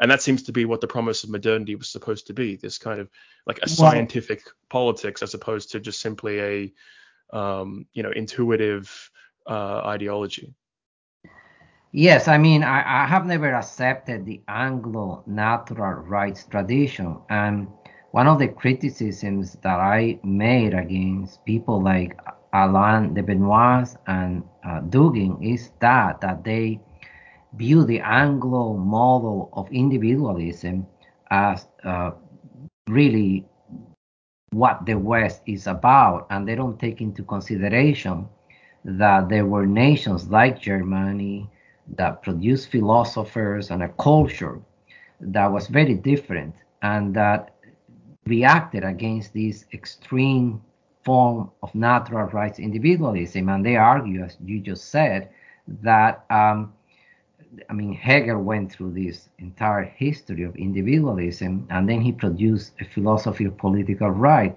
whereby he showed or argue that you have civil society, yes, and in that civil society you have individuals pursuing their own interests, uh, living their own private lives, and that's where the market operates. But that's not the entirety of a society. So he criticized the uh, English philosophers for assuming that that in itself constitutes the society, and then the state merely reflects that reality and tries to do the least it can't. so they allow the free market to maximize uh, the welfare of everyone in, in, in, the way Adam Smith saw it, that the invisible hand, if you allow it to operate freely, brings about um, uh, the maximization of the well-being of a society. So he rejected that, and he clearly saw that um, there had to be this uh, state, a strong state that reflects other values and traditions of the people uh, of uh, particular nations. And Fichte was another one. And so this is a very strong tradition in Germany uh, that I have always emphasized. And this is a kind of liberalism that I endorse. Uh, so it's a it's a communitarian liberalism. That term was taken in different directions. I mean, it was even used by people like Will Kymlicka and Charles Taylor to justify uh, multiculturalism, and it was it was a very um, uneven way of approaching that tradition because basically they said that immigrants they have these deep roots and traditions and customs, and we shouldn't expect them when they arrive in the United States or Canada to assimilate to the culture here because their values, their heritage matters to them, and that is something that is inherent to a human being to have a sense that you are not just an individual with rights acknowledged by the state, uh, uh but you're also a member of a collective, and that this state has to acknowledge that community and their own ways of being. But uh, people, Kymlicka and Taylor, did not want to make the same argument for the people who have been here the longest. they did not want to say what about the culture of the people who created Australia? Should it not matter to them that they have a sense of collective identity to that culture? They're not just individuals discreetly pursuing their private interests, but they have all kinds of ways of being, uh, uh, songs and um, habits and histories and memories that matter to them as members of a larger collective. And so my view was that if we use that Hegelian German heritage, uh, we can um, uh, produce a better theory of liberalism. It's, it's, a kind of liberalism that recognizes that it's not just about negative freedoms.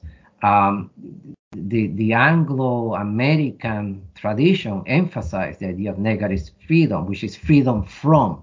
Uh, so you want to be free from the state. You want to be free from your race, from your ethnicity. And now we're saying you should be free from any sexual identity.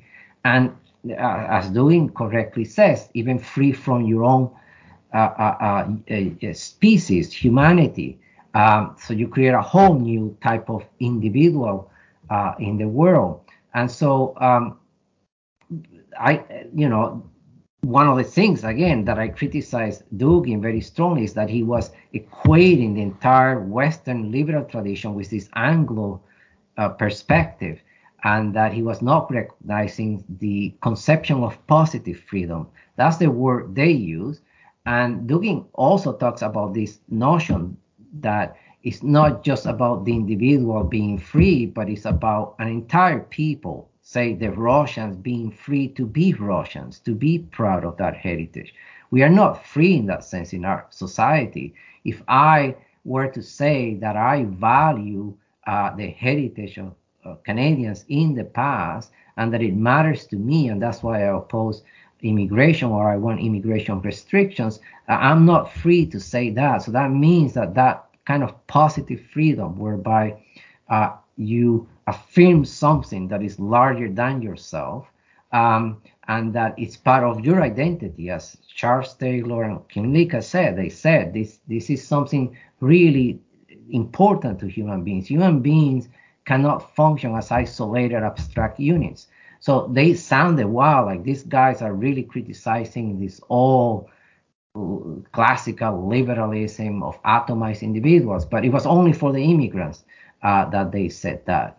Um, no, there are variations between Charles Taylor. Charles Taylor is a more sophisticated uh, thinker who, who, who actually says that in the case of Kymlicka, it's, it's a gradual process whereby eventually the immigrants will sort of assimilate to to the to the more classical individualist culture, whereas Taylor says no, they may never want to assimilate to that. They may always want to retain their collective identity right here in Canada, in the same way that he said uh, the Aboriginals should retain their collective identity to the point that they have uh, self autonomy.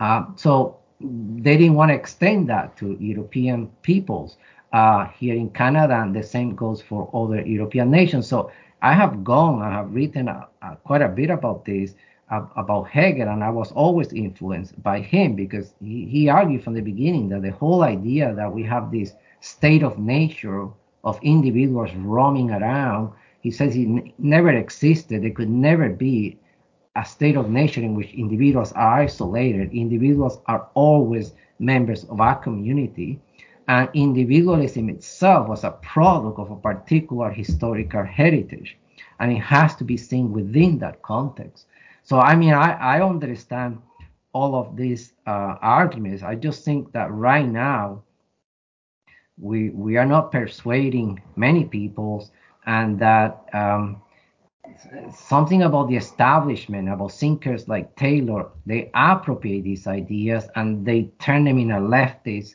direction. They do this over and over again. So Hegel uh, uh, is, in many ways, is now dominated by leftist thinkers. They say, "Oh well, he was talking about a community uh, uh of welfare, fair. It's a socialistic community," and they don't want to emphasize the cultural, the ethnic, the folk side of what Hegel was saying. They want to say, oh no, he wasn't really saying that. You know, it's a complicated argument that, that it would take more time to go over. Uh, but yeah, I mean, I, I agree uh, with uh, what you're saying there. And uh, that's one of the criticisms. Just the other day, I, I reread a, a long article that Alain de Benoist has on liberalism, and he traces the whole history of, of, of liberalism. And I found that it's too centered on this market oriented Anglo and French to some degree conception, as if it were the only conception that the Western world produced. And they don't want to acknowledge that Germany really produced an incredible um, philosophical set of arguments uh, to put forth, uh, because Hegel was really, really aware this was the central dilemma of the Western world. How can you have individuals uh, discreetly following their own lifestyles in a private way uh, and not have a sense of bring them together to have a, a sense of meaning and purpose uh, that is larger than that private pursuit and he he saw that that is something that is essential to what it means to be a human being. Uh, and at the same time he situated that within the history of europe. And some people argue well that's the case with the germans. The germans were just different. They were always a more collectivist people whereas the british uh, were not and to some degree, uh, Dugin does make that distinction. He talks about the Atlanticist civilizations, the civilizations of the sea, and the civilizations of the land. And he recognizes that Germany is a civilization of the land. Um, and yeah, so it's, it's, a, it's an interesting uh, debate. Yeah, I think another way of looking at it as well is that, uh, you know, if you consider England to be the first nation, it's almost as though it could take its uh, because it's an island uh, that's unified, it can kind of take its collective identity for granted, and so it kind of went without saying, uh, so to speak. Whereas, yeah, like absolutely. in the German context, they're kind of defending G- Germany right. from all sides, and so it has to be made more explicit. Yeah, that that uh, also has to be acknowledged when when you read Locke and all these people, and yes, you can find passages here and there that they seem to say that uh, these abstract individuals reach a contract uh, on how to go about creating the kind of nation they want. But I think they took for granted that these were British individuals who were hmm. creating mm. this contract. They were not envisioning Africans coming in and being part of the contract. If you had told them that, I mean, we know that the writings of the Enlightenment thinkers were very racist by our standards. Uh, so um, yeah, I think they took that for granted. Uh, nevertheless, the very notion of a state of nature that doesn't have a history and the individuals are contractual beings does give that image that uh, there is no yes yeah i think that's why um like i said before i think we need to like I kind of consider my politics to be kind of like a managerial statism. And because I'm an Anglo-Saxon and I live in the Anglosphere, I kind of associate liberalism with that particular tradition of, you know, neoclassical microeconomic approaches that kind of build off the kind of Lockean, Hobbesian kind of conception yeah. of um, a political order. And I go, well, I, I reject this. Um, uh, but I understand that in, in, at its time, you know, it, it, kind of was able to kind of live off the fumes of already established collective identities that have now been kind of depleted, and so we have to kind of be more explicit. And obviously, um, things have changed. The society has become more centralized and bureaucratized, and so that's why I kind of view a um, a kind of strong conception of the state, which is a problem with the right. The conservatives are kind of because they have this like they're defending Anglo liberalism, they're kind of defending the limitations of the state as being good things and view the state as like the kind of um, the cause of the ills of society. Whereas I kind of uh, view it in the opposite way. I kind of see that the um, the kind of uh, weaknesses of the kind of central managerial authorities over the state are, are kind of the cause because that's what's enabled, you know, uh, minority ethnic groups, let's say, the one in particular, as well as um, particular kind of financial interests and so forth, to pursue and and kind of fund into existence um, this kind of globalist uh, ideological kind of stack of the sexual revolution and um, you know multiculturalism and uh, liberal hege- hegemony uh, as a kind of foreign policy and so forth. Um, this uh, kind of is all driven by this particular uh, set of elites that that don't actually have uh, genuine patriotism. They don't actually identify with um, the national form and its logic, but they uh, have clear like ethnic and class uh, and personal interests um, that that motivate uh, their actions. And so I, I, think these types need to kind of be they shouldn't be able to kind of run the politics of a nation. And unfortunately, I feel as though kind of Anglo liberalism doesn't really provide a defense against that because it kind of assumes well everyone's just pursuing their their um, you know personal interests. And no one is pursuing the national interest. And that very concept of a kind of national interest is almost seen as like communism or something because it would justify the state supervening upon individuals doing whatever they want. And obviously this is this isn't what England was like in the 18th century. England uh, did function in, in its national interest in many key instances. Um, so clearly, but that was lost. That was broken up over a period of time, and the old, I mean, the, the old WASP elite that run America no longer exist. Um, you know, the, the, complete degeneration of, of British elites and so forth. Um, and so we need to kind of like rebuild, I think, a kind of uh, managerial authorities, and I think we can only really do that out of the social sciences um, and out of a kind of more explicit appeal to like a collective national identity. So I think the like these German thinkers uh, I would also include Carl Schmitt um, as a kind of right. key thinker in, in that stack. Um, That's why I think they're so important for to kind of like reorient our kind of conception that because you get this a lot with the right wingers where they kind of view all of modernity, kind of like you say with Dugin, all of you know Western modernity is just this one particular strand of thought and this one direction, but there are so many other heterodox schools and and different interpretations. You can't collapse it all into just like this one yeah, project. Because from the Russian perspective, that's what he sees. He sees the neocons trying to undermine Russia. So I can see that he, he that's that's the world he sees. And the truth is, they are the ones with global power right now. It's not the Hegelian perspective. Yeah, of course. But anyway, I think you, you we've gone for two hours, so maybe we can end it here. But that was enjoyable. Maybe another time we can do something similar. But uh, thanks for coming on. All right. Yes, it was good uh, talking to you, Joel. And yes, I mean, we can do another discussion. I like what you guys do, that you engage in intellectual discussions rather than the same thing about, you know, black mayhem.